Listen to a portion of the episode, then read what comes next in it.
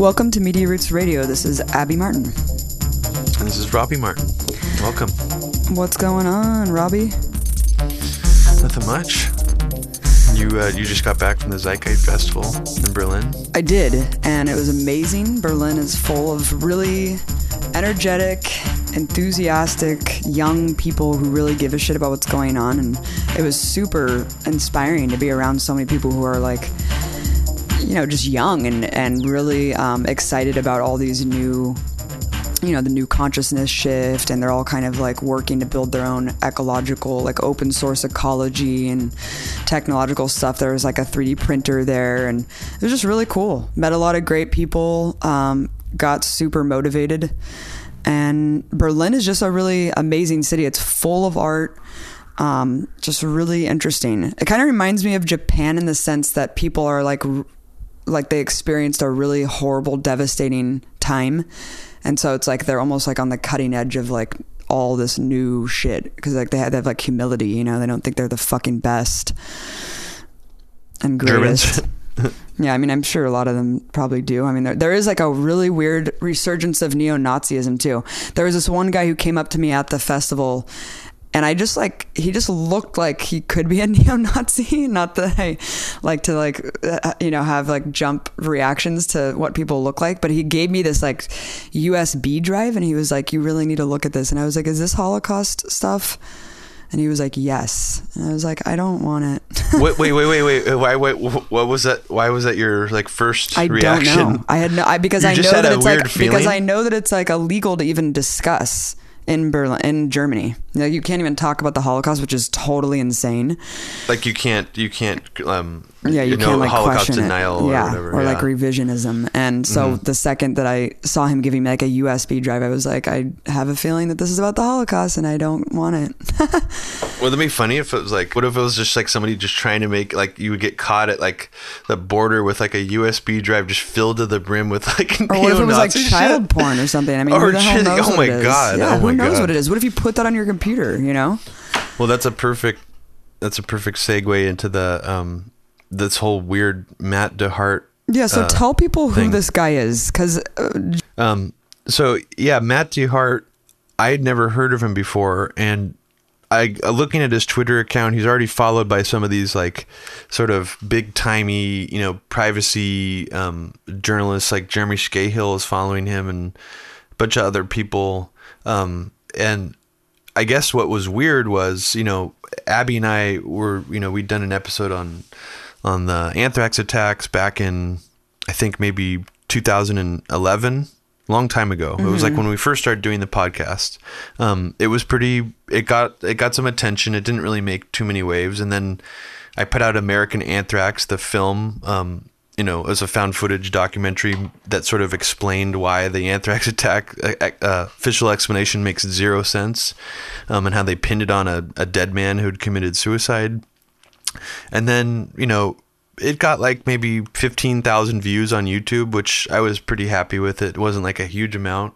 And then just randomly this this free Matt DeHart Twitter account like pins a tweet to the top of their page saying like Abby and Robbie Martin got uh, everything right and they like link to our our discussion on breaking the set about the 2001 anthrax attacks this BuzzFeed story that was posted on the Twitter account this just sort of this like extremely long expose on this this hacker um, Matt DeHart, who had some association with Anonymous at one point.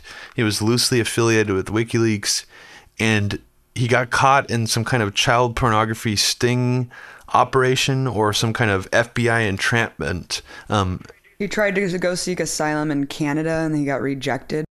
Yeah, and it's it's a little bit unclear. Like the story had so much information in it that I can't I can't sit here and give you an exact play by play account of it. But what stood out to me, of course, in the actual in the actual BuzzFeed article, let me just read you what it actually says. Um, so I had known about Matt DeHart for like a month or so, um, but I just didn't really understand his story. So I didn't know really the complexities of this, and so I was as surprised as you were, Robbie, to see him I, I at first I was like, wait, is this is like official Twitter thing? Because I was like, why is he talking about anthrax and saying that like we got everything right? It was really strange. And then I saw the BuzzFeed article, and then I saw Marcy Wheeler um, article, and we'll talk about that in a second. But you know, this outlet BuzzFeed um, it mostly puts out complete garbage, uh, and they even played a role in like the sort of anti-Russian propaganda wave that happened. But just inexplicably, an article appeared that's really in depth, all about Matt DeHart's story, and I guess there's a revelation in it that wasn't previously um, disclosed by him. I mean, to my knowledge, maybe it was, and and this is probably the biggest public expose of this. But the claim that he made was says according to Matt, he was sitting at his computer at home in September 2009 when he received an urgent message from a friend. A suspicious encrypted folder of files had just been uploaded anonymously to the shell. Oh, I guess they had like a place to up for people to upload files. Say, as Matt read through the file, he says he discovered even more incendiary material among the 300 odd pages of slides, documents, and handwritten notes. One folder contained what appeared to be internal documents from an agrochemical company expressing culpability for more than 13,000 deaths related to genetically modified organisms. Um, and uh, they don't say the company's name. Uh, Marcy Wheeler suspected it might be Monsanto. She was she was sort of speculating this, um, and this that's only if this is a real document that he claims to have seen. It could it could be um, made up information. We don't know for sure.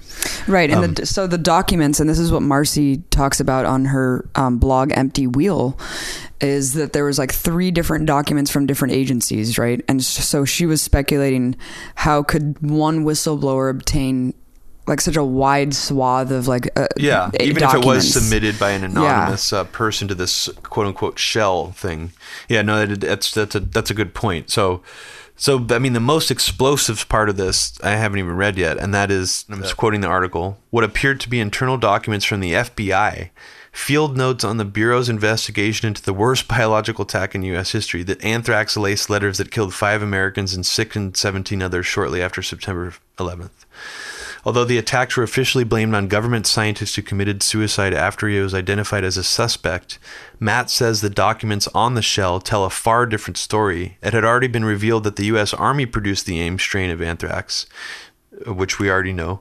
Um, but the report built the case that the CIA was behind the attacks as part of an operation to fuel public terror and build support for the Iraq War. Um, and, and for people who haven't been following the anthrax thing, please watch American Anthrax. It's my brother's documentary. You can find it on Media Roots. Just Google Media Roots and American Anthrax. We'll put it on the timeline. And also, I mean, the best case scenario of the anthrax attacks is that there's a bioterrorist still running free with access to high grade bioweapons in the in the US yeah. government. I mean, that is the best case scenario. So that alone, that, scenario, that yeah. alone should be very worrisome to everyone in the establishment and everyone outside of the establishment being like, wait, this was never solved. It was a crime that was never solved. Five people died. Wave of hysteria helped us get into Iraq. Something needs to happen to get to the bottom of this. So I would even go one step further and say the best case scenario is, is what you just said, plus the addition of that person who's a running around free bioterrorist inside the U.S. government has enough power to be able to quash the entire investigation mm-hmm. and like lead it down two completely like fake roads. The one of them ended up working because the guy died, and they could just pin it on him. Yep. It's, so, yeah, like, who has the power to, to shape the investigation and to squash it? That's the real question here. Um, yeah. And and that's and and it is. I mean, it's a really scary yeah. thing, and I think that um, hopefully more revelations will come out. But this, my fear is that this might be um, a red herring, complete red herring. But it's so salacious, and the guy was obviously trying to draw our attention to it. Mm-hmm. Well, a big problem with the document is that Canadian authorities seized his drive and so uh-huh. we won't be able to tell if the documents were authentic unless the, now the Canadian government actually gives them back. So did well, you read that? Yeah. Yeah. So I it's did, like yeah. I'd still like to hear from his right. in his own words what he saw. We'll definitely keep everyone posted on that. It's very interesting. Um, very out of the blue. I'm really happy people are talking about it again, and especially people like Marcy Wheeler, um, because this all really ties into, you know, Judith Miller, that woman who was the stenographer who martyred herself to protect Karl Rove, and she was the New York Times reporter who planted all the WMD shit, and now we have another WMD scare, totally fake, um, with Netanyahu. I mean, going out and you know, first he oversteps Obama to come and speak to Congress. Of course, you can argue that that's all political theater because nothing's really changed when it comes to policy about Israel. But it's the WMD bullshit that he's been fear mongering the world with the last decade about Iran's non existent nuclear weapons program. And I say non existent because it literally does not exist. Even the Mossad, Israeli intelligence, said during the Acme bomb chart presentation that Iran had no nuclear capability. So this was Israel's own intelligence services countering Bibi's ridiculous rhetoric in front of the UNGA just last year. Um, so that kind of shows you where his head's at. I mean, he obviously won the election for a lot of reasons. Um, a because he was funded massively by American families. Um, I don't. I don't actually. Yeah. What were you just There's, saying? I was just going to say there's so much meddling and like involvement from U.S. citizens and um, a lot of wealthy Jewish people, pretty much all over the world, to like play a role in the Israeli elections. It's like so weird. it's a, it's such a heavily foreign uh, driven election in a lot of ways. Like um, just because so many people around the world see themselves like invested in is- Israel's fate, uh, it is it is surreal. Um, and the yeah the nuclear program um, scandal. I mean this that's been hyped up and fear mongered to us since the middle of the Bush administration. Just just people need to just remember back to what Obama has already done under his watch to try to um, combat this supposed nuclear weapons program uh, in Iran. The MEK um, in conjunction with the Mossad, and obviously also in conjunction with the U.S. government and CIA, had a hand in assassinating those nuclear scientists. That several of them got car bombed um, in uh, in Iran. And uh, innocent people died in those car bombings. It wasn't just like the guy was in the car by himself. He had like other people in the car. It's just an example of like the lengths that not just the Israeli government, but the U.S. government is willing to go to like stop them at every turn from re- enriching uranium or getting any closer to like that process. Um, and Stuxnet, which was fucking ridiculous. We invented a, a one of the world's most dangerous viruses to actually physically disrupt their nuclear centrifuges, and we later admitted to it, like in the form of a leak by the fucking New York Times reporter David Sanger, who was like, "Yep, I think the article actually said that Obama was extremely proud of Stuxnet. It was one of the things that he would kind of talk about behind the scenes as an achievement that he felt was really positive. Just like killing bin Laden. Two Yeah. great achievements. Stuxnet creating a fucking terrorist weapon online that can destabilize electrical grids and shit and just unleashing it online. Great job. Creating this blueprint for any country to just take.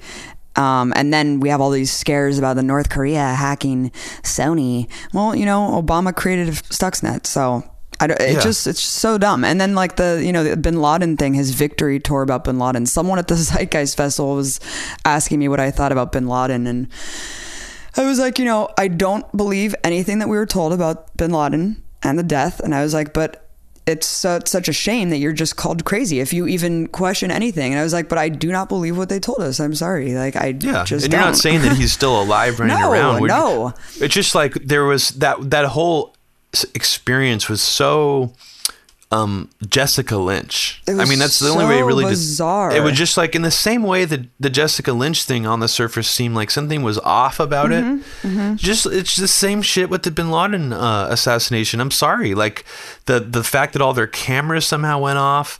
That weird photo, that PR photo where they're all looking all furrowed brows at the t- the TV, like Obama and Hillary are in that room. You know, all just the whole thing. The this burial at sea. The fact that Obama obviously I don't think saw a photo of Bin Laden that he could tell was him, and he's he's asked on 60 Minutes, "Did you see the photos?" And he's like, "Yes." And then and the guy's like, "What was your reaction?" And he's like, "That it was him." and I was like, "That would so that it was just odd. It was almost like he was over." compensating for the fact that he hadn't seen the photos and been able to tell it was him. And then later they said they re- they did DNA testing to match it. And then they never released that. And I just thought that was strange because here you have the one of the most wanted men in the history of like crime. I mean, you know, besides maybe like Hitler or something, and you don't you can't offer up any like photographic or scientific evidence at all just to be able to like 100% prove that this is what happened. It just was. Well, I just thought that was so odd. many bizarre things about that. I remember we had just done this huge podcast about it um, when it happened because and and went over all this. It was hilarious, but it was like this victory death it was like all this bloodlust and people were drinking from the blood fountain and celebrating and all these assholes were in front of the white house saying we killed saddam because they didn't know the difference between bin laden and saddam That's One of Luke's best are. videos ever. Yeah, I that mean, was, that was really- amazing. Yeah, check Yeah. out Luke Rudkowski's video on that. But I mean, when I woke up that day and I was like, oh wow, like Bin Laden is actually dead. I was like, holy shit, like. Wow, you know, and then I, the first article that I saw was like they dumped his body in the ocean to, in accordance with Muslim tradition, and I was like, that isn't, that doesn't exist. Like that, that doesn't, ha- that doesn't make any sense. Like my mean, Muslim you friends were like, that Mus- doesn't exist. Well, all my Muslim friends, when they go to funerals, they go in a boat and they dump the body off of the side. I mean, that's kind of the, this the tradition. and also, do you remember all the SEAL Team Six? So there's a SEAL Team Six, obviously like a group of I don't know, like 20 or something dudes who went in for this raid, and all of them died except two guys in a helicopter crash after the raid, and.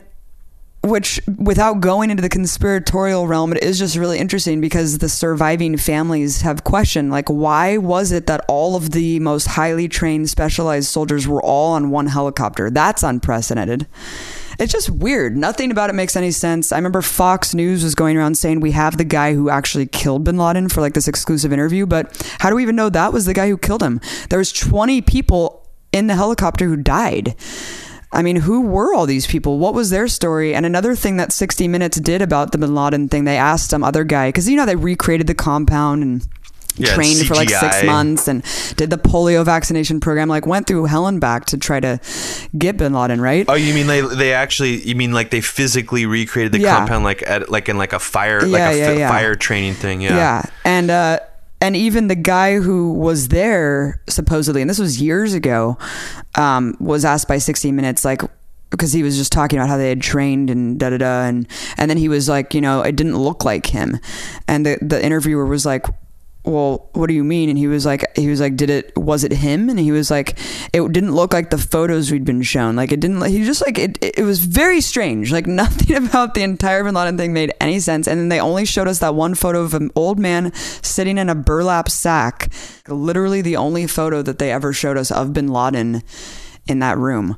So, you know, call us crazy, but I just, I'm sorry. I just don't believe these like totally sensational stories, especially when the Pat Tillman shit turns out to be fake, the Jessica Lynch shit turns out to be fake. We're not saying bin Laden's alive. It just seems very convenient and just totally bizarre that they couldn't provide any evidence to the American people. And don't tell me that it was because of national security because they had no problem showing Gaddafi getting raped by a bayonet and his son and Saddam's sons blown up and circulating them all over the internet and TV. So, I mean, yeah. Well, that was that was crazy. The Bush administration like they, they like wanted it. they wanted that um they wanted to like make Saddam suffer basically like Yeah. emotionally. Yeah, so they like yeah. put him out and uh it was really graphic. It was like you saw like the Y incision, like autopsies. Their bodies were laid out on a slab. I mean, both sons just laying there, like um, like this prize. You know, it was it is really disturbing. And uh, but going back to the Bin Laden um, raid, I mean, back to what you were saying about the SEAL Team Six thing. What's interesting is there are there is some like right wing. I would say there is like a sect of the right, gen, sort of almost like generic right wing in this country. thinks Obama killed the SEAL Team Six? Yeah, like Yeah. Michael Savage Yep. He talks about it all the time. Yeah, he interviewed Yeah. the dad of the guy. Really, it's really fascinating to see that because it's like part of it, I'm sure, stems from this idea that they don't. It's like they don't believe Obama would have been able Mm-hmm. to pull it off. Like they don't want to believe it. But I mean, that's not even where, where we're coming from. We're coming from the idea that they never really offered any proof and then all these suspicious things happened in the wake of it the deaths the contradicting stories between the different people and then also i don't know if you heard about this this happened even later where a, one of the guys i think that guy on that interview you were talking about who was like i didn't recognize him he wrote a book um, made a bunch of money, and then another SEAL Team uh, Six guy wrote another book claiming he was the one who shot Bin Laden, and then like, and then like a third book came out. I think even is you know everyone sort of painted it as oh this is just they're trying to grab for the fame. Like why are these guys so greedy for the fame or whatever? Like they can't decide who you know.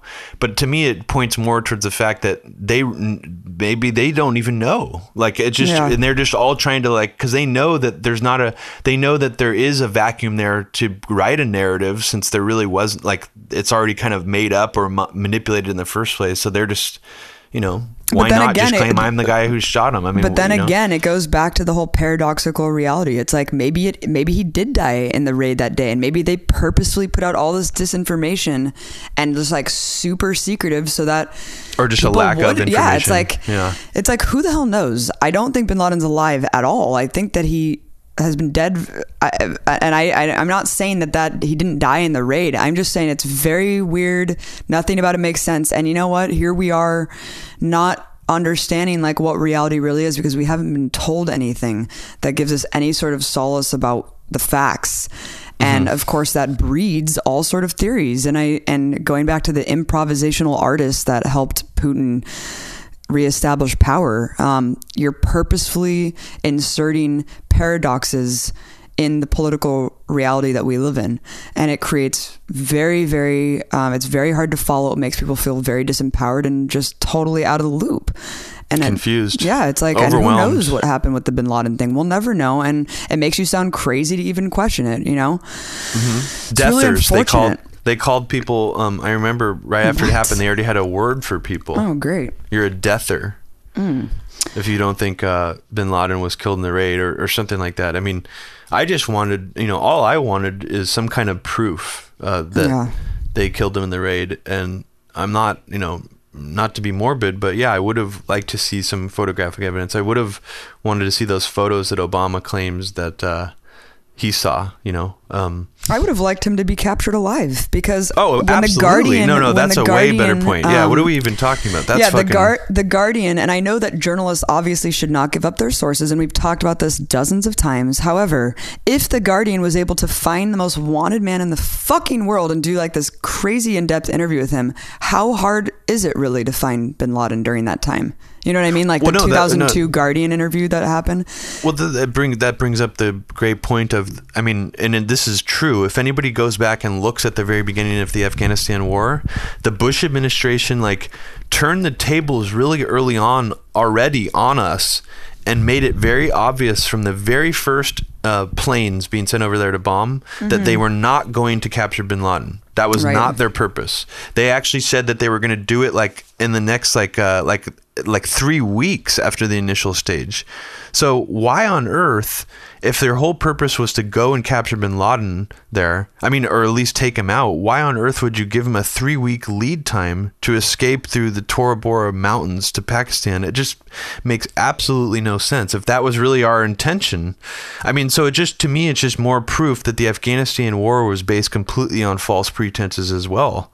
We had no intention really of that was never our main purpose at all. And you know? speaking of the Afghanistan resounding success of the, uh, I'm sorry, how many year occupation? What is it, 2015? So 14 year occupation of Afghanistan. Now, great job. It's doing really, really well. The Taliban is totally defeated. Women are liberated. They're not wearing burqas. It's a bustling metropolis. Excellent job, U.S. Um, of course, it's the opposite of that. But what's funny about the whole Mujahideen you know Russia war in the 80s the proxy war that happened there is that McCain and this is a point that we left out of our last podcast that McCain actually used the US backing the the Mujahideen which of course later turned into the Taliban you know fronted by bin Laden how we called him this anti-Soviet hero all across the mainstream media. McCain to this day this shows you how senile this man is. He actually said that it was so successful that that's why we should arm Syrian rebels. Didn't didn't he say that Yeah. he well, used I mean, it was the like resounding success of Afghanistan. it was like the argument I think that he was making was the same one that Jamie Kirchick was tr- was making is that w- why can't we just like give weapons directly to these rebels rather than like having the Congress vote on it and like going through all these motions? Like they were just like wondering why we just can't circumvent like all the shit that's in place now and basically just give you know. How is just- that an argument? How It's like, not. is- I mean, it's not an argument. It's just like it's just like crazy person's rant. rant. It's not really an argument at all. bizarre. But they both made that argument recently, and I was I was floored by it because obviously you know the whole official narrative is that the Mujahideen uh, eventually turned into Al Qaeda and then attacked us on 9/11. Mm-hmm. Um, so I thought that that was weird that they would even suggest that because most people know that that was what you know that's what they were told is that that's what that led to. So it's just kind of odd that they would even go there. I didn't i'm shocked by it. It's it's really strange honestly. Right. I mean it, it's almost like was that like a per, like did they make that talking point as like a trial balloon like slash conceptual joke or something like It's like another see- improvisational artistry. yeah, let's see how. let's just test one of those like a trial balloon of like how ridiculously over the top we can make one of these, and just see if people like just see if people can like even handle it, you know, anymore. Um, talk about Tom Cotton. The weird. Okay, so I didn't even know who the hell Tom Cotton was. Holy shit! Why do all of these people look like sort of like inbred Paul Ryan style? So, I mean, I, I, I mean, it's sad to say that, but it's true. It's like, what is going on? Tom Cotton almost looks like he had there's something wrong with him physically. Well, I mean, I feel bad saying that, but I'm I'm being serious. well, he definitely looks like a very specific like uh, DC style kind of guy, you know. And uh, he was a he's a veteran. I guess he served Oh, in Iraq and Afghanistan. So there's all these pictures of him online, like holding the machine Super guns and stuff. up. um, and so he's like a he's kind of like a GI Joe, you know, uh, just served in the wars. Really extremely uh, cartoonishly right wing, hawkish. He said that he doesn't think uh, anybody in Gitmo should be let free. They should all rot in hell. Oh, that was him. They oh, said that like a, a month ago. Oh, and good, then good, uh, good. and then his most recent thing, um, I thought was really fascinating because it got all these headlines. Because what he did was he got um, uh, a bunch of Republican congressmen to sign on to a letter to the Iranian government, basically telling the Iranian government not to cooperate with. Um, the Obama administration to to like broker an Iran uh, deal about like their nuclear program or something. Shocking. That is so. It is shocking that So, anyone like- would feel like they have the power to like undermine. Like, who the fuck does Con- Tom Cotton think he is? Well, it's just one thing to like be really hawkish and act like diplomacy is a Yeah. bad idea and like caving in, but it's a whole nother thing to try to like derail actual ongoing Mm-hmm. diplomacy. That's just so. I just can't, I mean I've never heard of somebody trying to do something like that before. But what was even more shocking is that like ton of um, congressmen signed on to it and Yeah, like how many? Forty six. Something. Something like that, yeah. Um, even other people who weren't in government signed on to it, like Jeb Bush signed on to Oh it. Oh wow! Um, Great. Senator John McCain signed on to it, and then later seemed like he regretted it a little bit. and then, uh, and then who else? Oh, uh, Rand Paul Excuse signed on me. to it. Yeah, Excuse me. and that was the thing that I think that finally What? broke, shattered, um, sort of the Wow. base for Ron Paul. I mean, you remember, you know, Justin Ramo- Raimondo. Mm-hmm. Yeah, I saw him he's talking about it. he's kind of like one of those guys who is like. He, he's pretty like dead on on most of his commentary, but he's still holding on to the idea that Rand Paul will be like a good candidate. And then this just broke it for him. Like he was just like, okay, I'm out. Like I noticed he it was just too much. So Wow. I think, I mean, for people who are kind of more on the liberal side who are trying to rooting for Rand Paul, I just think after this, it's going to be impossible. I mean, and remember what we were saying on your show is that why did the FPI never try to court Rand Paul or invite him on? I mean, Mm-hmm. Yeah, this is like him trying to court them almost. they, yeah, they've had a long running feud basically like where they're trying to basically get the Pauls kicked out of the party. I mean, Bill Right. Kristol even said that he wants Ran, Ron Paul to leave the Republican Party. He doesn't understand why he's is a Republican. And then he was even funny. He was like, uh, he's like most people like preface their criticism of Ron Ron Paul saying, "Oh, he's a good guy, and you know he brings a lot to the debate." And I don't I don't buy that. I don't think he's a good guy. I, don't, think he brings anything to the debate. Like, like that's how the level of disdain he has, you know. So I just it, it was interesting to see Rand Paul cave and do this. I mean, way dumber in a lot of ways than him endorsing Mitt Romney in 08. I mean, or not in 08 in um what was that two, 2012 election. Mm-hmm. So absolutely shocking. Um, but it was weird for me because the only time I had heard of this fucking guy before was because of my obsession with the Foreign Policy Initiative um, and looking at all their videos online. And I saw that he did a talk with them in November of 28, 2012. And it's kind of like the whole subject of the um, of the talk is like what is what was it like to be like a, a you know in war or in battle and they're going to have to like vote on vote on these things and like terrorism legislation and stuff so they were kind of like grooming him you know two years ago and then all of a sudden he comes out of nowhere you know he's barely in the news at all before this and um, generates this huge controversy with this letter and I'm sure the Obama administration really wants to generate, you know, wants this to get around too, because it's so shocking that someone would do this. It's almost kind of like it's the first time in a long time I think the Obama administration is like really happy to see in a way like the neocons sort of coming out and doing something this public and disgusting because it makes him look good kind of by comparison. Yeah, I mean this is like this is like the only good thing that I'll I mean it's not it's not even good. I hate even being in this stupid reality because it's not true. It's like obviously sanctioning Iran and, and isolating it is awful and it's done nothing but damage and I I go in line with Gareth Porter's work and I listen to the Mossad when it tells me that Iran doesn't have a nuclear program. So I hate to even say Obama's doing a good job by pursuing diplomatic negotiations, but you know, we know how like hawkish the right wing is. And so of course it shifted the entire narrative to the right, just like they do on every issue when it comes to foreign policy. So it makes Obama look like a fucking saint when you have like these crazy rogue agents doing stuff like this. Um, Yeah. And it just makes it basically shifts the narrative where it's like, well, Obama's doing everything right, when in reality, you could be obviously doing a shitload more when it comes to Iran. But yeah, I mean, these people, Tom Cotton and and Netanyahu coming over here and basically like saying that we should just like invade Iran. I mean, it's just it's out of control. And the Jeb Bush thing is really interesting too because this is my question about 2016. There's never going to be another like Obama. You know, I feel like that, like Bush was so crazy and bad, and the world was on the brink of like this shift. And then there was Obama, which I I totally see how people bought into the Obama stuff completely. Understand. Hillary and Jeb, if that's literally going to be the two options for 2016, I don't see how anyone can be suckered into thinking that Hillary's remotely liberal. I, I- mean, and it- yeah. she's been so hawkish. Like, it's very easy to find out that she's extremely war hawkish. She's on par with McCain when it comes to foreign policy, and then and then you have Jeb, and and not to mention that it's a Clinton and Bush again. What are people going to do? Are people going to boycott in mass these elections? Are we going to see? I'm just really curious of what the voters are going to do. Um, or what the populace is going to do to the run up of this, because if people are not upset and sick of this kind of dynasty, continuous dynasty now, then I don't know. I, then I really don't know.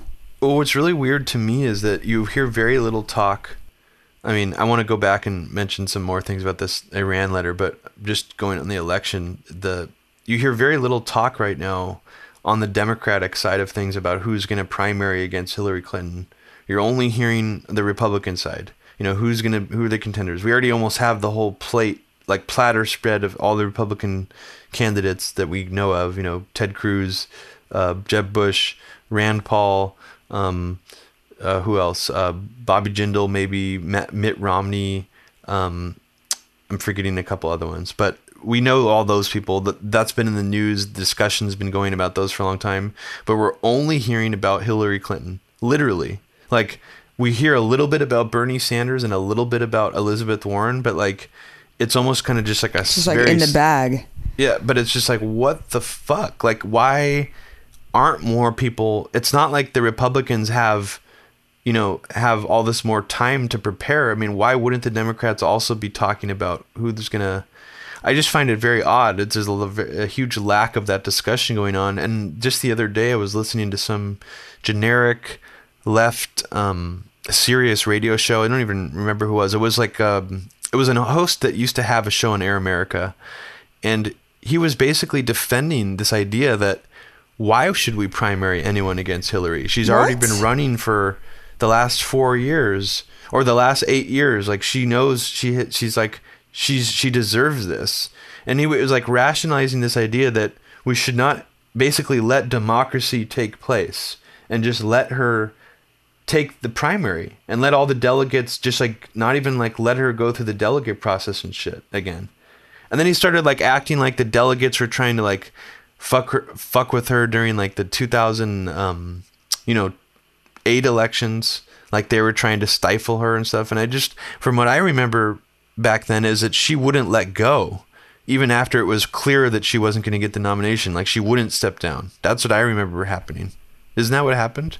Yeah. that she like fought tooth and nail. It was even got to the point it was so ridiculous that there was this bizarre event where they got where the press got on a plane and they were, and they were like, "Oh, whoops, Obama's not here. We don't know where he is." And then it was told later that he went to Dianne Feinstein's house with her to to like hash out it, the like the like agree to disagree and and her to step down. I don't even really know. And then Well, and then a bunch of other why people they said probably just agreed for her to be Secretary of State. You know.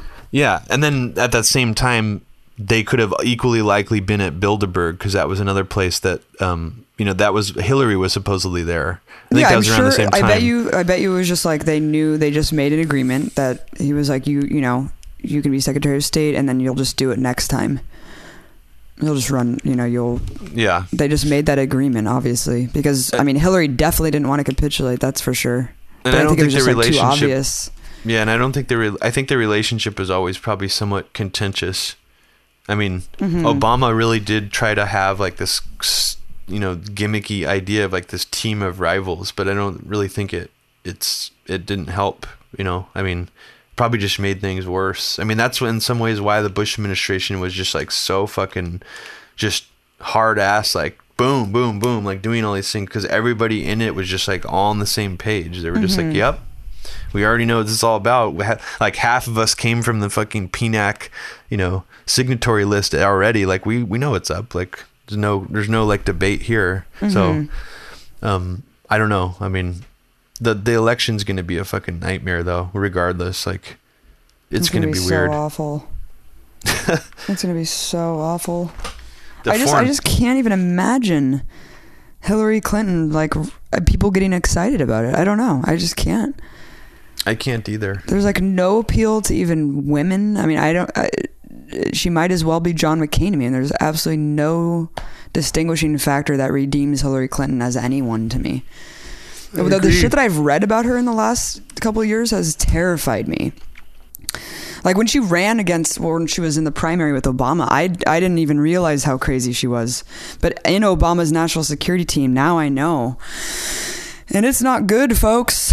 It's not good at all. It's really bad. So, you know, just like Rania was saying about Netanyahu, maybe this whole thing will accelerate the demise of our failed electoral system and really get people working to change it because we know it's completely screwed.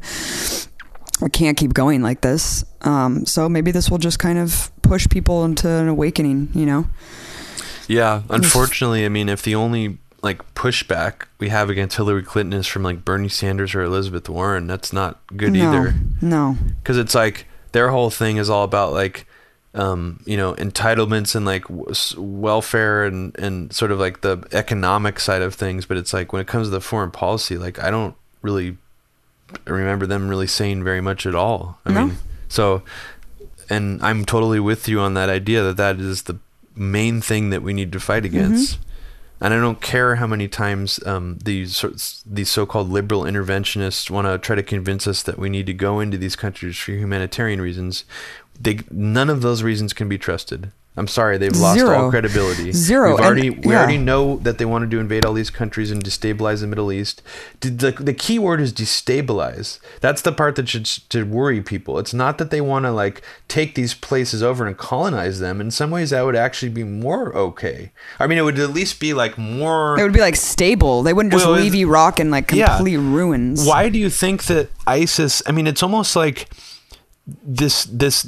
I. I mean, I feel like ISIS is like one of the best things to ever happen for the neocons in a long time because it's the perfect thing. It's like exactly what they they w- probably hoped would happen after 9/11 is that the Arabs, you know, the Muslim um, est- extremists would get even more extreme. The Arab populations would drift more away from America, just so they can give them more of a reason to like fucking, you know. It's just it's kind of another a variant of the Cold prophecy. War. Yeah, it's it's another variant of the Cold War. It's like you, you know, you you turn your um, you uh, orient yourself a certain way towards your enemy, and they're going to orient themselves back, and then it just the this sort of that orientation just keeps getting more locked in and more intense. And in Um, case people are like saying that this is a crazy conspiracy theory, um, Lee Fang, who's a great journalist now, he just got hired by The Intercept. Um, basically, he just wrote an article about how this phone call of a bank analyst was voicing a, a concern about how the Iran negotiations would depress weapons sales. This is what these people talk about. This is the. It isn't a conspiracy theory. Oh, that's from him. That, Yeah. article. Oh Yeah. wow, wow. I mean, That's this awesome. is this is what's happening, guys.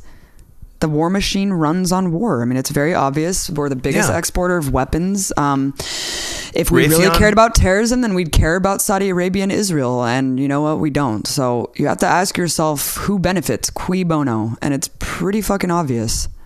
Yeah, the problem is it's not as like I mean, when you look when you go out there, you know, you could find obvious crossover like Foreign Policy Initiative through an event. Um, their last conference was was co-sponsored by Raytheon. You know, that's a really yeah, obvious very blatant. mutual benefit to that experience, right? But at the on the other hand, I mean, I don't think that like people like Bill Kristol and Robert Kagan have much invested in, Mm-hmm. in terms of monetarily into that system. So it's kind of like, why are they so determined to feed it? I mean, and obviously, ideologically connected.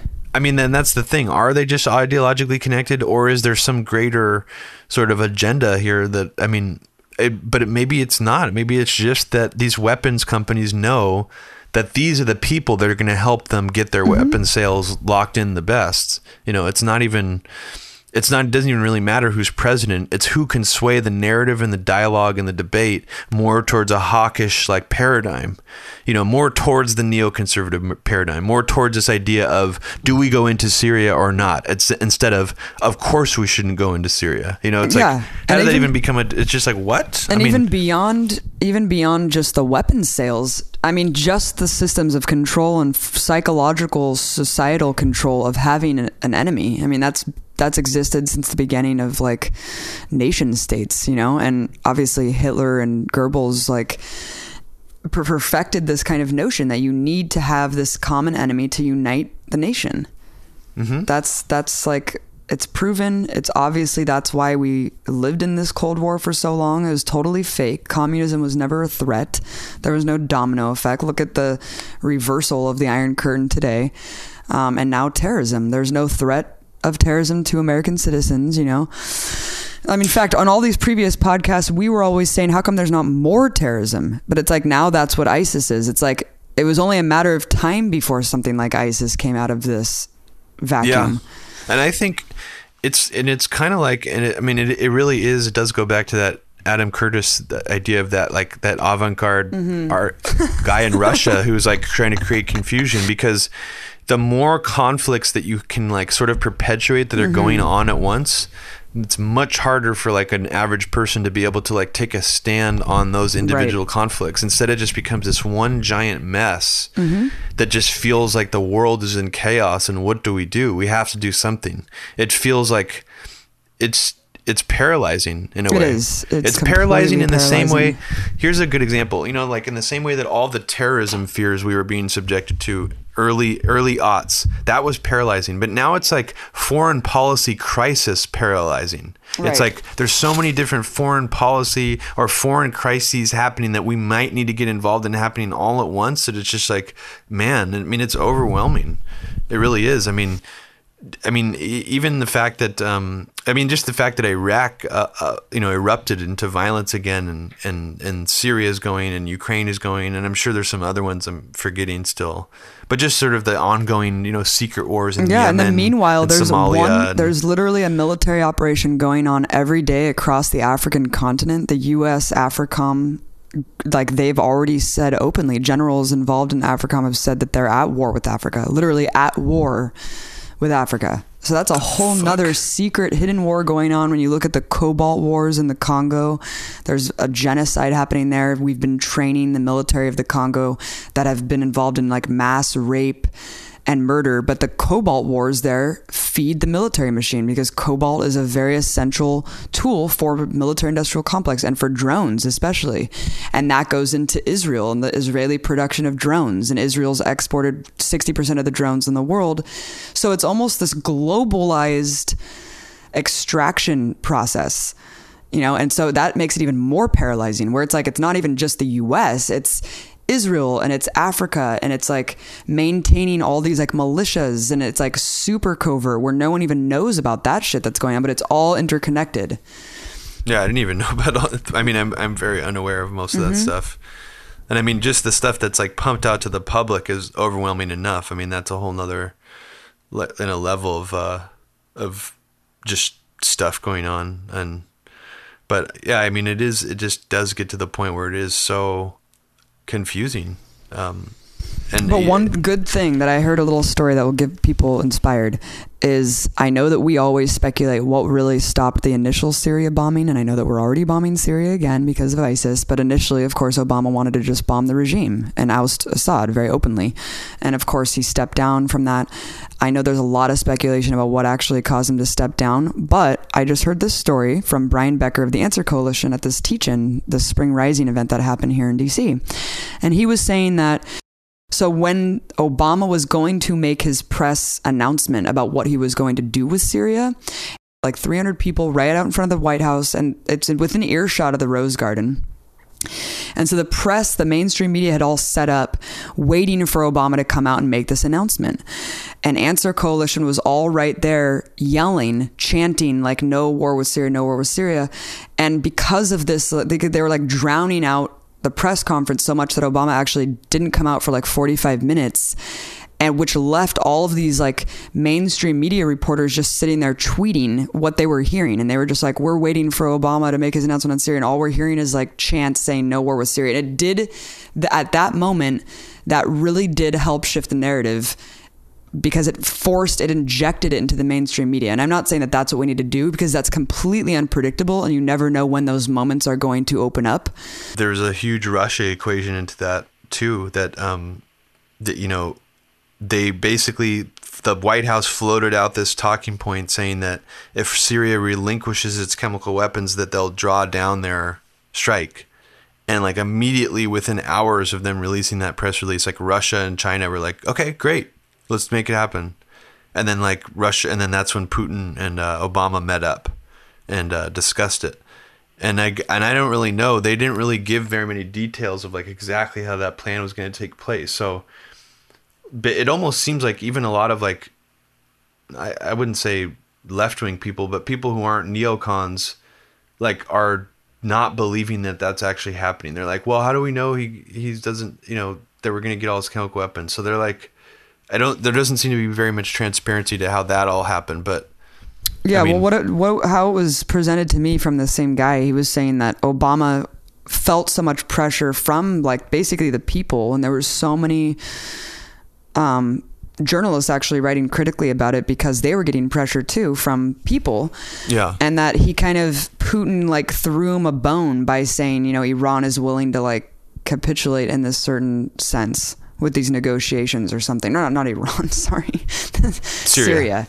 So it was like Putin like stepped in just to help alleviate that pressure to give to make it seem like Obama wasn't like backing down or something, or or basically so Obama didn't seem like weak that he was like I'm going to go with this option. I don't really know, but it was like yeah. some backdoor deal that was, but I, I don't think Obama actually wanted to go in because he was forced and you know his hands were tied.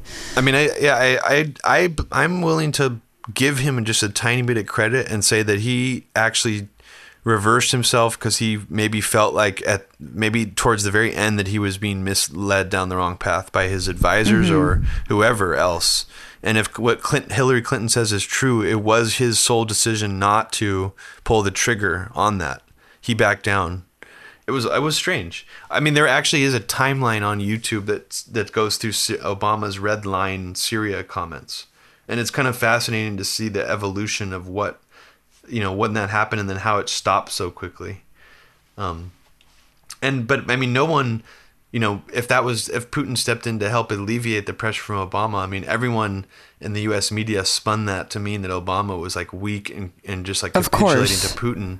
And then now, in retrospect, everyone you know sees that as the moment where like, you know, Putin got this idea in his mind that he could just do you know whatever, there or that he was actually like a world player again or whatever. Yeah. Because we can't stop U.S. hegemony. Like we can't let another another nation like step in and try to like you know. Like, Well, I don't have I talked to you about this before. I wanted to ask you why do you think, um, and it's just kind of a rhetorical question because I kind of know, is that why are we feeding into this whole Cold War resurrection in in this like post Cold War climate where we're I mean Russia is capitalist, Russia is an oligarchy, Russia like and and this goes in line with like Venezuela kind of too, which is that we're still buying the oil. it's not about. I mean, capitalism only plays one part in it. I think there's a whole nother game taking place over uh, like that's happening at the same time. So there's the capitalist game where you have like almost no allegiances in terms of mm-hmm, ideology. It's mm-hmm. all about money. So in terms of like nation states that have communism or capitalism, it doesn't fucking really matter. It's just like where's the money? Can we get the money? And so, like, when it comes to the Cold War resurrection, I feel like even during the Cold War, it was never really about um, the ideology of communism necessarily, as it was about making sure that the United States had a stake in the game and was like keeping their power play visible like as much as possible to like just basically maintain and increase the power of the United States. And Russia feeds into it because it makes them look strong. It right? and it makes them more powerful in their own country. Russia's not ec- an economic threat to us. Russia's not. I mean, you can argue that they're a military threat because they have so many nukes, but like it feeds into their ego. And you know, Putin's like, wow, like the U.S. is paying so much attention to us and feeding into this whole narrative that actually emboldens us. And that's you know now is um, his approval rating is like 90%. I don't know how fair those numbers are, but it, it makes sense when like the world is attacking you and it's like, we need to hold strong. Like, you know, Of course. it's really, really interesting how I mean, when the when, as Yeah. soon as the United States started to pivot towards attacking Russia, I mean, that probably when it made his approval ratings go off the charts. I mean, it's like that's exactly what he wants, and that's exactly what. And then we want, um, you know, him to make more, I think, aggressive moves. Now it's almost like. Um, I think that neocons are really disappointed actually when he seized Crimea and annexed it that nothing really came of that. Like they were hoping that that would be like the final straw for like the sort of the other factions in DC, but it it wasn't. And uh but I think that now it's just all about um, it's game theory once again. And even when we the Cold War was over, I don't think even for a second we might have like maybe tokenistically drawn down our military spending after the Cold War, but I think most of the people in the know and really entrenched in this system who really like do the strategic thinking, they knew all along that it was actually like a bad idea in their minds to draw down uh, the military spending after the Cold War because they saw it as an opportunity. Now that there's this vacuum, basically we need to fill it because if we don't, then the world is going to fall more into this, you know, so-called chaos without the Soviet Union being there to be like this rival, this this almost like this check and balance against our power. Um, and Robert Kagan and even John Kerry have used the phrase a bipolar world is more stable than one that's not. And which is just so weird to think that that's how far their thinking goes to the point where I'm sure that a lot of people, including PNAC, even though maybe they didn't write about Russia as much in the PNAC documents, they knew that destabilizing the Middle East or trying to destabilize the Middle East would eventually lead to a new type of confrontation with Russia. It would have to eventually. I mean, why would Right. these Eastern powers all allow next us to Russia, Yeah. yeah. why would these Eastern powers allow us to do all this shit and just keep growing our reach? Right. It just doesn't make sense. I mean, eventually it's all about just I think it's all about world um, world superpower hegemony and not even like capitalism hegemony, but just like apart from the capitalism, the United States still has this important role to play. Um, you know, At least we keep think we do, yeah. yeah. And it's and it's uh it's so ingrained. It's American exceptionalism taken to like the most ingrained, reinforced sort of like quasi intellectual level. And it's just like all yeah, game and, theoried and out. unfortunately, people are dying every day because of it. Very Yeah. unfortunate. Um, and what were, I, this is a really important point too is the Tom Cotton letter. It was similar to these letters that you saw spearheaded by members of the FPI, Foreign Policy Initiative, like Bill Kristol. So, and we've talked about this before, but in every like wave of like the most military hawkish foreign intervention militarily have all kind of been spearheaded by like people at the FPI, which are all like the ho- most hockey neocons in the DC establishment. Yeah, then whether it's- the Afghanistan surge, the no-fly zone over Libya, like uh, basically everything that you can think of, right? Well, and, and, this is even crazier. The surge in Iraq was single-handedly devised by Fred Kagan, uh, Robert Kagan's brother, and he's widely credited for that. So, like, they actually brought him into the Pentagon to like devise this spe- very specific strategy for a surge. So it all, I mean, almost all of these ideas go back to them. They're the foreign policy think tanks. They're the people who think and theorize about what can we do strategically. I mean, a lot of these people in the Pentagon are not they don't think like this, you know? I mean, even people in the CIA don't necessarily think like this. It's like they these people create the framework in order for these ideas to take place and to flourish. And and these letters that they used to send, one in 1998 to Clinton to urge him to attack Iraq, and then another to Obama um, in 2014 to urge him to provide weapons to Ukraine. Um, they're just they just serve to sort of like announce this idea that look, all these people really think you should do this, and uh, we're we're we're putting this out there not only to sort of almost shame you, but also to create this sort of pressure where now you realize that like, you know. There's going to be a lot of people like watching you, and you know we're ma- sort of making moves and setting up the pieces to like make these things happen. So, do you want to do them or not? Because like, It's you know. completely insane. Also, it's like the whole inviting Netanyahu here. It's like just to, it's like they're drafting their own policy and then just putting it out there and being like, it's like they're setting the agenda. It like doesn't matter who's president. They just set it by writing these letters and then, you know, yeah, it's really weird. And I think in part it's because Obama has he has sidestepped to a s- small degree like the normal traditional role I think for a president like he doesn't seem to want to go out there and really um really like put his like like foot down and like stop shit. It seems like he's let a lot of stuff sort of just get out like from under his control or something and it's just odd. It's almost like it's just almost like the uh, you know even going down to like the you know a whole different side of it like Victoria Nuland you know like the fact that she has so much experience in government during this such a key um, vital conflict the Ukraine thing just she just happens to be in this position of power.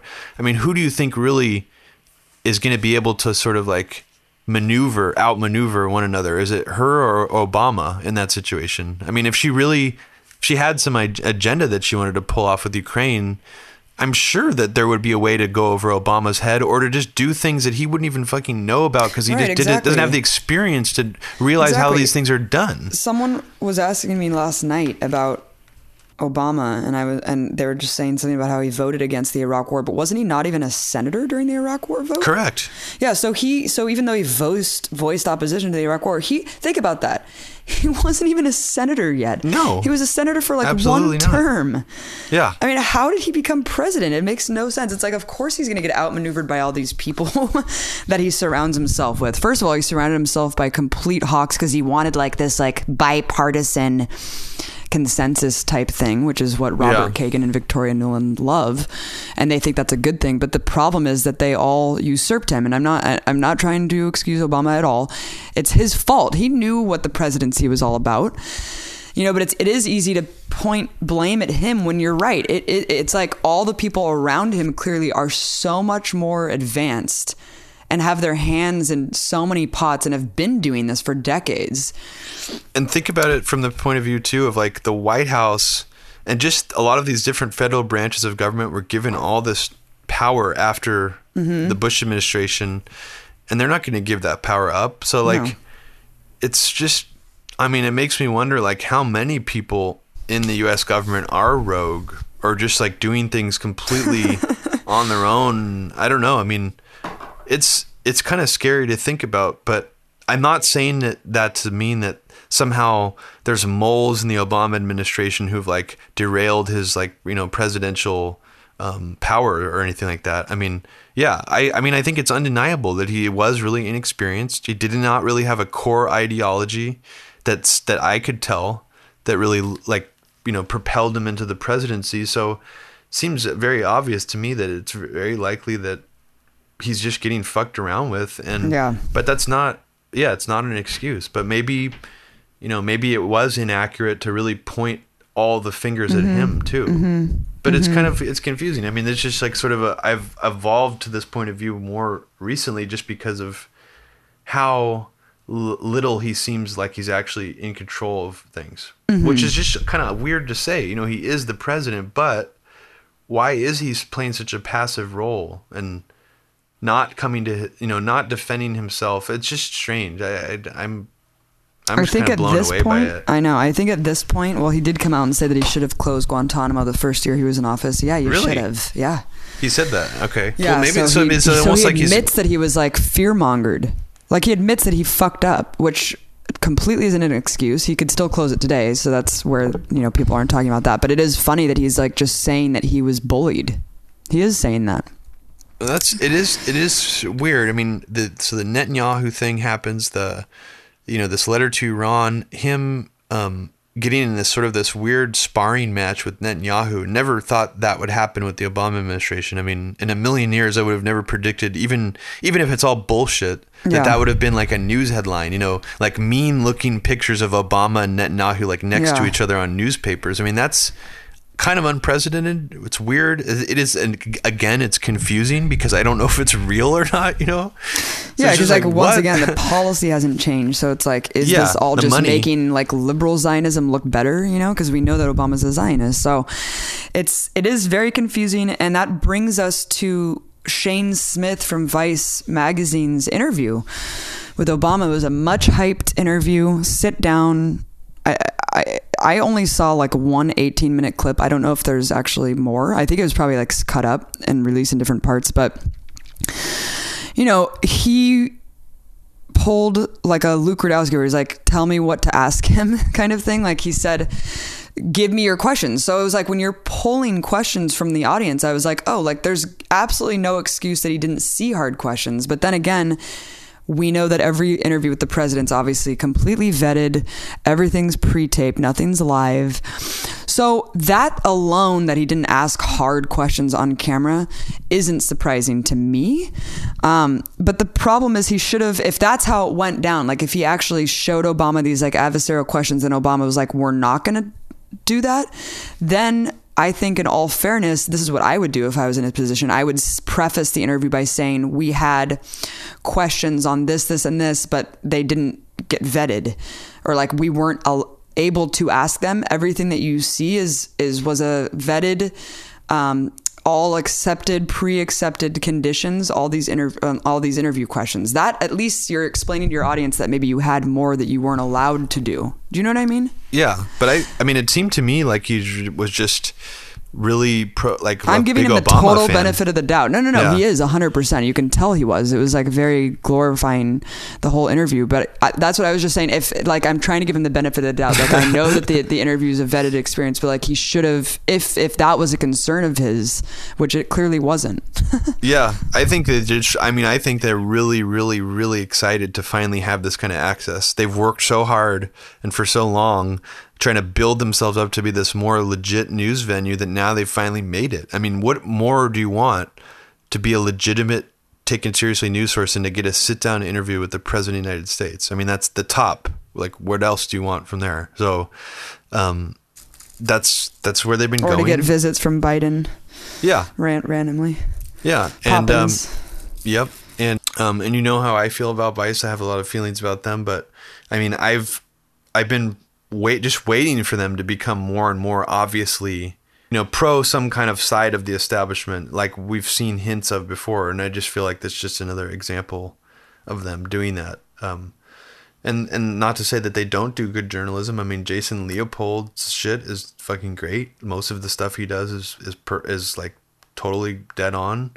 Um, but yeah, I don't. I definitely don't look towards to them for like good critical content, especially their video stuff. To me, it just takes on a more like kind of like oh this is like weird and shocking and crazy a lot of the stuff that's by people who are like probably i've never like people i've never even heard of before they there does seem to be more of an editorial like a i don't want to say a systematic one but almost like an editorial line that is sort of followed. And i don't know. And it takes on this more like wow look how fucking crazy depraved and fucked up this country is kind of a thing most of the time. But then the other times it's just like yeah they like they will not offer context about isis you know and stuff like that. So it's it's i just don't think that their stuff is hard hitting as far as like uh adversarial journalism is concerned. I mean their gitmo special I thought was shockingly apologetic, even though it was very slickly done and looked really like edgy, you know, the shaky cam and stuff.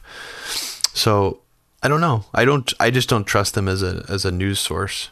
I mean, they're they're like more of an infotainment source for me. Like I like some of the stuff they do on, uh, you know, non political things. Yeah, I'm not really sure either. I mean, I'm. I I obviously I go to Vice all the time and I watch their stuff and um, but yeah, I mean, I, it's obvious that Shane and whoever else he's hired to put under him have, you know, more generic neoliberal viewpoint on Russia, Ukraine, all these different things. So it wasn't too surprising to not see him really ask any hard questions about drones or stuff like that. Yeah, it's just so funny and one sided too. I watched this interview with him where they, he was asked what he thinks about what's going on in Ukraine right now, and he's like, "Well, Ukraine is really fascinating because in Russia, um, the propaganda over there against the U.S. is at a Cold War level. It's like all really like hostile and stuff." And while he's saying this, I was just remembering back to how many times Vice focused on Russia in, in negative ways. You know, not to say that the coverage they were giving Pussy Riot or the gay law was fictional, but it did take on like a propagandistic bent where it did seem like it was just oddly disproportionately focused on you know like they never did that many like they did like something like 70 russian roulette specials or something i mean like a really huge amount of coverage just for ukraine and if you watch most of them there's no way that you can argue that they're giving that it's not slightly leaning towards a pro-U.S. direction and anti-Russian direction. It's just inarguable. It, that's what the direction it's going in. Well, have they ever done an episode about U.S. and Ukraine? No, not well, no, not at all. I mean, I mean, I don't even know if they addressed the Victoria Nuland thing, you know? I mean, and what was, I'd say what was most suspicious to me originally that made it to me seem like they were going along with this anti Russian propaganda wave is they were doing, they did like a, a Sochi Olympic special with that same guy who went into Ukraine and he was just going around being really rude to all these like Olympic officials, like saying like, why is the Olympics so corrupt? And like, why is Russia's Olympics so corrupt? Can you explain it? And like, just being like really almost like childish and kind of snide. And I was just like, what is this? This seems really propagandistic. And the Ukraine uh, Russian roulette specials seem more sort of fair and balanced. And then I realized, oh, that's the same guy from that Sochi thing. Why is he doing this? And then I just kind of noticed over time it was always sort of there would always be something that would, you know, sort of explain that Russia invaded Crimea by covering their insignias and you know they're so paranoid um, and all just shit like that and yeah, no, never once mentioned the U- U.S. meddling, Victoria Nuland, um, Geoffrey Pyatt, nothing like that that I know of. So it's a shame. I mean, and it's it, it's a shame that we're going into a new Cold War mentality because journalism in general, if it's fueled by sort of this hegemonic uh, system, like Vice seems to be getting closer to, then it's all going to be more propagandistic by default because it's like the that's what the what like that's what the Cold War was like. I mean, it was like all news coverage became more sort of jingoistic, you know, I don't know. I don't even know if I'm making sense, but that's. I think that that's just going to be the default if we move closer to that. Mm-hmm. Um, regardless of what foreign policy thing, because it's going to be like, oh, well, there's another country out there that's like way worse than the U.S. It's Russia. So like, you know, not we got to be like softer on the U.S. now. I mean, it's just like a general thing. I think people will fall in line to not be as critical um, towards the leaders here. Well, yeah, and, and that just brings me to House of Cards, which is I haven't watched it, disclaimer, but I the only reason that I haven't watched it and I was like super stoked. I was like I'm going to binge watch House of Cards. I'm I don't have a job right now and I was like I can't wait. And then I just heard everyone who I respect including you t- tell me how disappointing it was and how much it kind of fell in line with everything we're talking about now and I'm now I'm just like scared to watch it cuz I'm just going to be disappointed and it's just really unfortunate and they had neoliberal like as crazy as frank underwood and if you haven't seen any house of cards you can fast forward because i'm going to say a spoiler but i just find it hard to believe that a politician who killed a journalist himself would be like this sympathetic character. It makes no sense. And then and then i read that they had like neoliberal advisors on the on the script for the season uh, three. Who they have? Some like neoliberal politician advisors or something. Really? Yeah. Okay, I didn't. I, I did not uh, hear about that. Yeah, I'd like to read read up on that. I mean, I I just know that I was excited to watch it because I had heard about that it was going to have some kind of, um, you know, Russian plot. I had heard from you that RT might be in it. Like that's what I think someone at your work said that like that was going to happen, and it didn't end up happening. Um, so I thought there was going to be like some plot in House of Cards season three that would revolve around sort of like the media, um, you know, the weird media wars have been happening, like the Russian media and the American media. You know, Pussy Riot was in it. Um, and I remember Paul Joseph Watson wrote, or he did like a video report a couple months ago saying how he he uh, he has information about how that new House of Cards season is going to be anti-Russian propaganda and I was like, "What?" I like thought it was like a ridiculous claim because mm-hmm. I I had sort of read the same things he did, and I didn't infer that from it.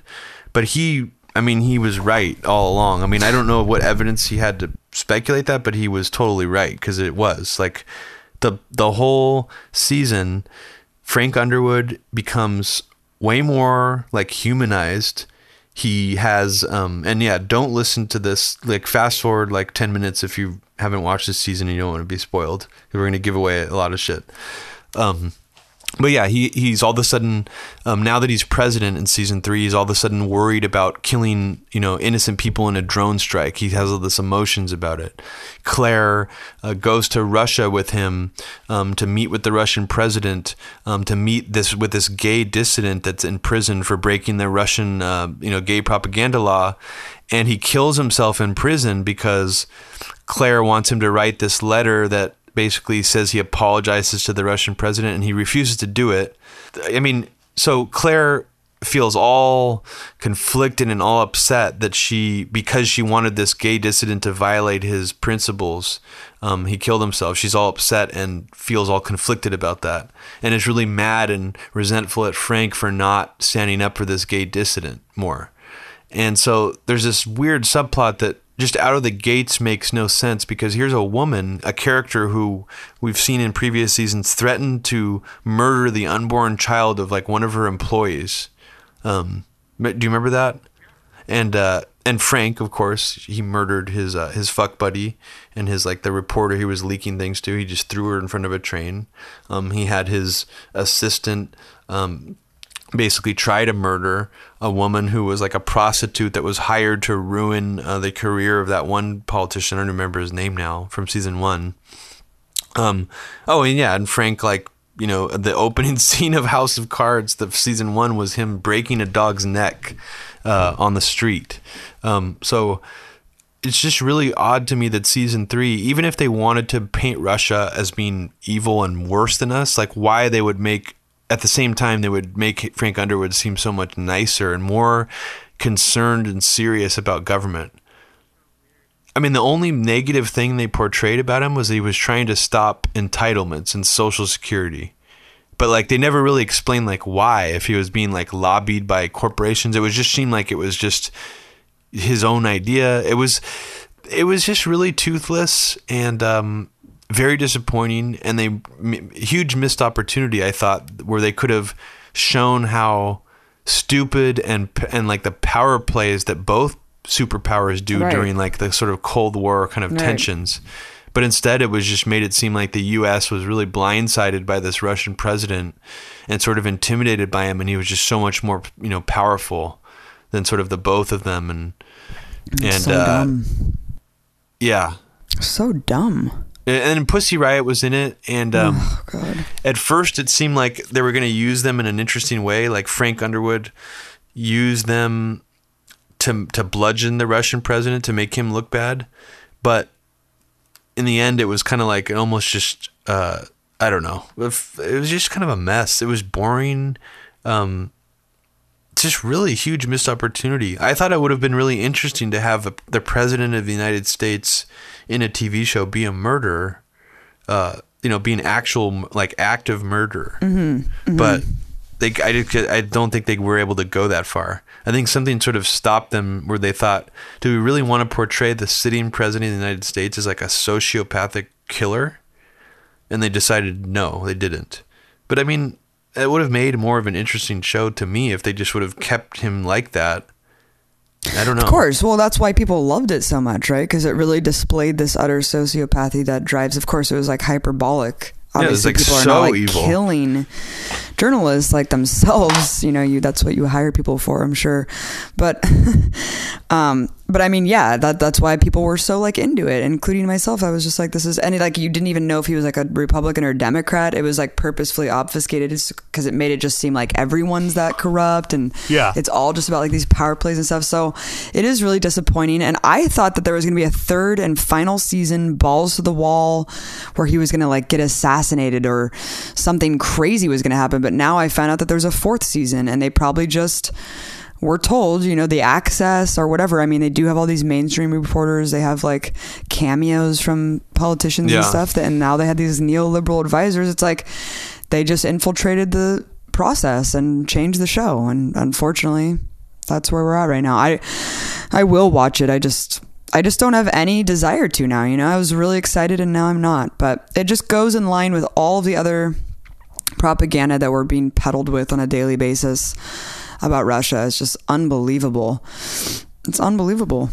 It really Um, is. I mean, I'm I'm following, or used to be following. I got too annoyed, but there's this really dedicated Facebook account page called Boycott Russia Today.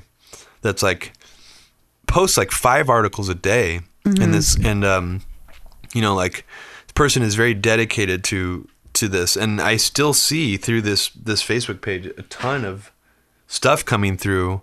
Um, that's written every day that still mentions RT and Russian media propaganda.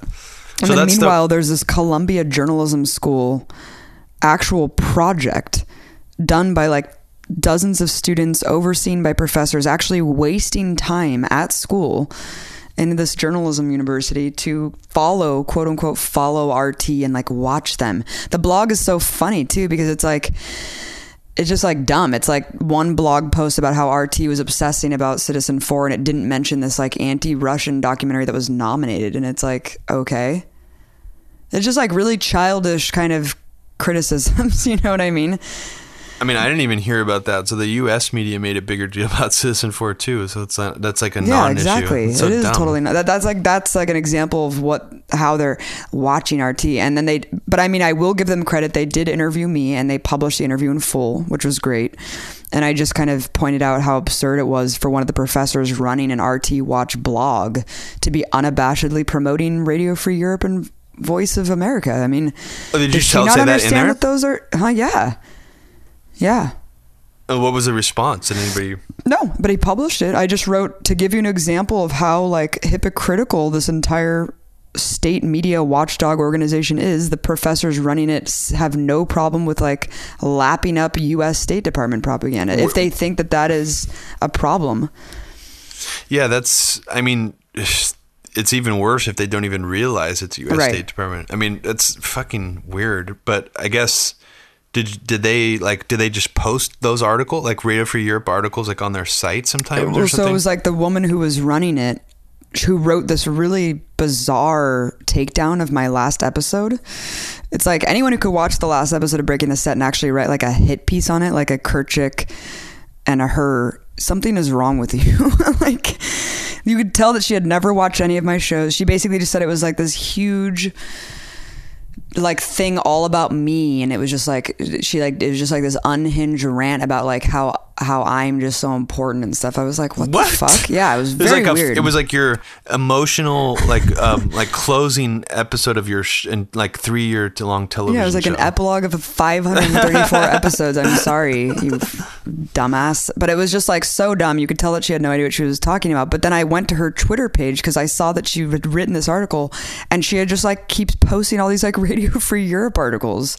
And I was just like, what? Anyway, That's- it's just funny that like they don't have any problem with the corporate media. It's like just RT. It's just so dumb.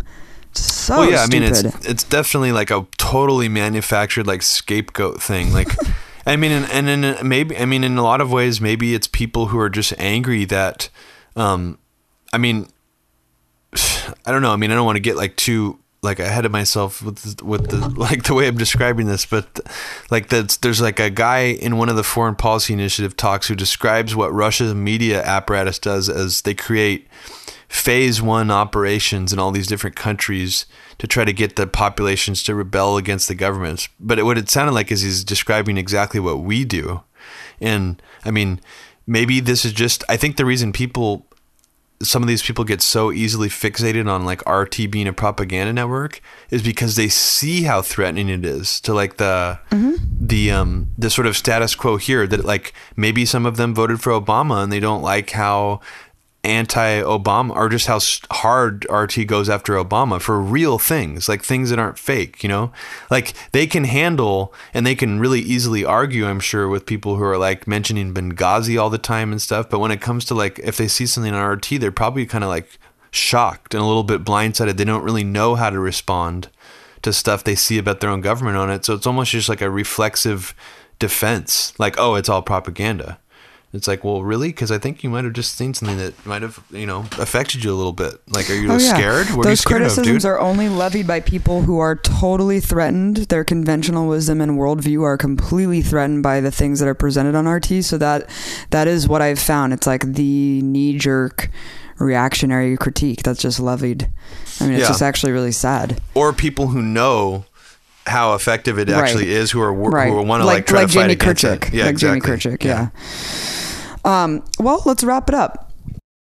What else? Uh, I mean, I wanted to talk about Cuba and Venezuela, but the thing is, people could just watch. I mean, I just did a huge podcast with Mark Weisbrot all about Venezuela because, of course, Obama just declared Venezuela a national security threat because I know everyone's terrified of Venezuelan soldiers coming in and occupying our towns and shit. So we got to keep up on that one. got to keep Venezuela at bay. Um, so I so check out that podcast. I'll link to it right now.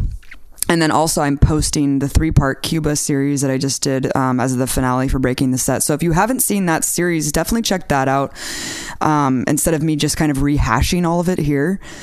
So just check that out. Um, I'll link to that on the timeline. And that's pretty much the only other two things that I felt like were pretty crucial right now to talk about. But that's it. Yeah, I think um, I, th- I think we're Good pretty much to go. covered everything. Yeah. Um, please donate to MediaRoots.org. I, you know, uh, as all of you know, I don't have a steady income right now, and my brother and I work really hard to put this podcast on, and we want to start doing regular podcasts, like three a week. I mean, once we get it really going and I get the equipment all set up. So, with your support, we can make that happen. And we really want to provide kind of in depth, long form discussions about all of these issues and finding different guests that can really go in depth and, and provide a lot of context that's necessary to really understand them. So, um, and we'll continue obviously to do the podcast with just us um, much more frequently. So please donate to MediaRoots.org. We're also putting up a Bitcoin donation link that should be active in the next week. Um, check out abbymartin.org for my art. Um, and yeah, tweet to us at Fluorescent Grey and at Abby Martin just to give us your thoughts. And once you donate to Media Roots, please write. We're, we're kind of trying to figure out feedback for the site. If you could write in the description why you're donating, like, you know, you listen to a podcast or you love Media Roots Radio, tell us because we really want to know, um, you know, where people are getting the information from and we really love the feedback. So please do that. And uh, thanks so much for listening, everyone. Yeah, thank you so much for listening. Um, and uh, we're going to keep doing it. Keep on keeping on. Yeah. See.